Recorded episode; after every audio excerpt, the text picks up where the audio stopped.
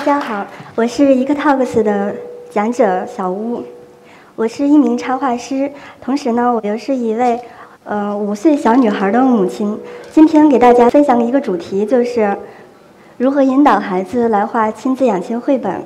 那么我的女儿呢，受我的影响，她也非常喜欢画画，而且今年她已经开始画属于自己的原创绘本了。现在我先给大家来展示一下，呃，小甜甜近期画的这一套童话绘本《小兔子去姥姥家》。然后前七天我把这个，呃，他的作品然后发布在朋友圈，恰巧然后有一个家长就来问我，他说这些绘本。这个做的小本子是一个什么样的方式？而且用的是什么样的纸？我告诉他说：“我说这个是线装的小本子，而且用的是专业的水彩纸。”那么这个家长过了几天又来找我谈，他说：“哎呀，小吴，他说我就照着你这个小本子的样子给我的孩子也做了。做了之后呢，他说我满怀期待的，我把这个本子交给了我的孩子。”我希望他也能画出自己心中美丽的图画，画出属于他自己的故事。我带着这样的期意，然后来鼓励我的孩子。啊，没想到我的孩子，他他跟我直接就说：“他说这不可能吧？他说我不会画，而且画什么呢？”然后他的妈妈连哄带劝，最后孩子就急了，跟妈妈说了一句话：“说那你行你来。”这个母亲自己就想说：“哦，那我一定要不能在孩子面前就是说气馁，我一定要给他树立一个榜样。那我先画出来，我就让我的孩子看一看，没有什么事情是很难的，我能做到，你也能做到。”结果这个母亲憋了三天三夜。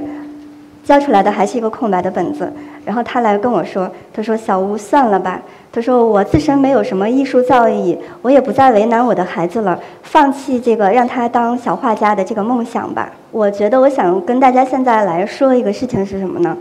那个家长提到了个词叫艺术造诣，但是我想，嗯，如果说没有一个长时间的学习沉淀积累的话。嗯，可能说没有人天生是自带艺术，呃，这个艺术造诣的，对不对？嗯，而且如果想让孩子来画这个绘本的话，首先，呃，就是需要培养他一个讲故事的能力。这个是我女儿近期做的一个公主房，然后用纸纸壳做了一个小娃娃。那么下来这个情景呢，让大家可以看到，她在自编自绘的用这些小玩偶，她在这个房间里边。他上演了一出戏，他在讲故事，所以我讲这个画绘本的前身是，首先这个孩子他有编绘故事的能力，对不对？那么如何启启发孩子编绘故事呢？那首先孩子他要爱上绘本，那如何来爱上绘本？然后另外一个家长近期也跟我谈过，他说你的孩子是从几岁开始听绘本故事的呢？我说可能不到一岁的时候就可以每天都在给他讲。然后孩子也是比较喜欢听，他说都很惊讶的说，他说那孩子听得懂吗？我说因为那时候他不会讲话，我也不知道他听得懂听不懂，但是我就一直这样讲，一直讲到了今天。让孩子爱上绘本的话呢，首先要有一个亲子共读。后来他跟我讲，他说，但是不如意。他说你知道吗？他说可能也是分孩子，有的小孩天生就喜欢听故事，而我们家孩子买了那么多的书。我也曾经试过，一直试到今天，只要想起来我就给他讲一番，拿一本故事跟他讲。他说我简直就是，嗯，就是掰开了揉碎了，我去喂他。就是现在不是流行一本书一句话，就是说，嗯，喂故事书长大的孩子。他说我就是这样很努力的一个母亲呀。他说但是我的孩子很排斥。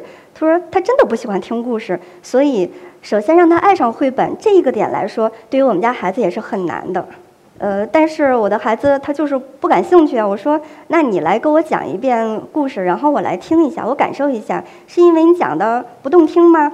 他说可动听了，你听着。然后他就讲，边讲他边停下来，他就跟孩子真的是掰开了揉碎了的去讲。他说，你看这只小刺猬，它多么有爱呀，就不像你，你的东西为什么不分享给你的小朋友呢？然后讲着讲着又说。哎呀，这个小熊它多勇敢呀！等等等等，什么打针不怕疼？他说你为什么上次就哭的都不肯进医院？他每讲一句，他都要停下来给这个孩子做注解。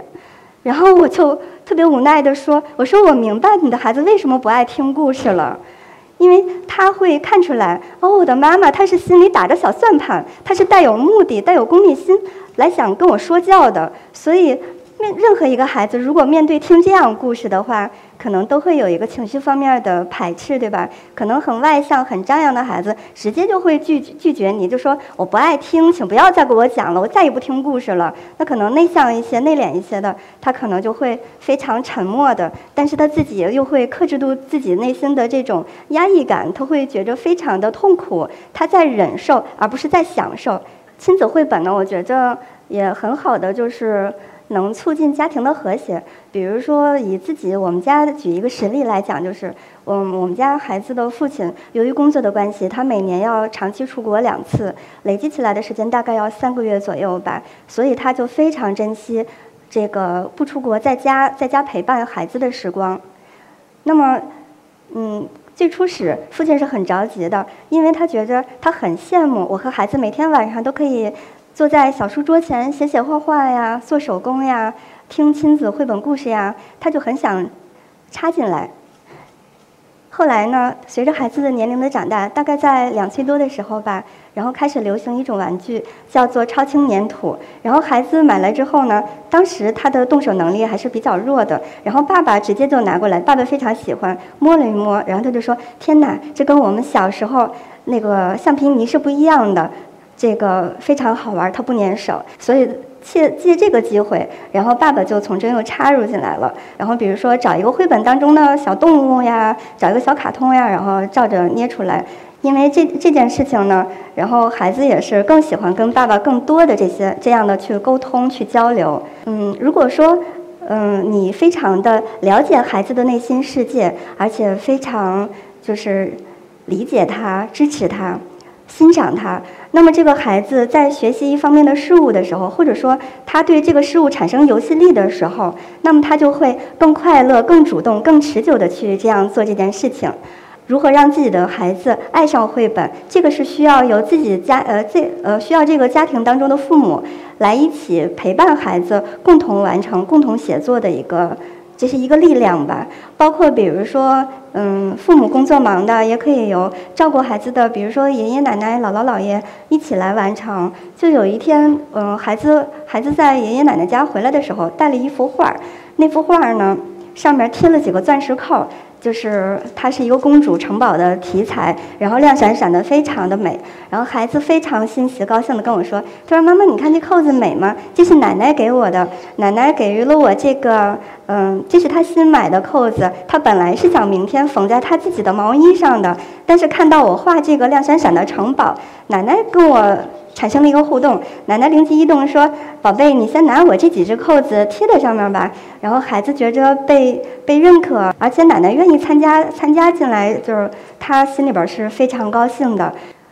那么，画绘本的话，除了说让孩子拥有了这个编故事的能力，那么接下来最切合实际的问题，可能有的家长就会着急了：那如何才能让他动手去画呢？对吧？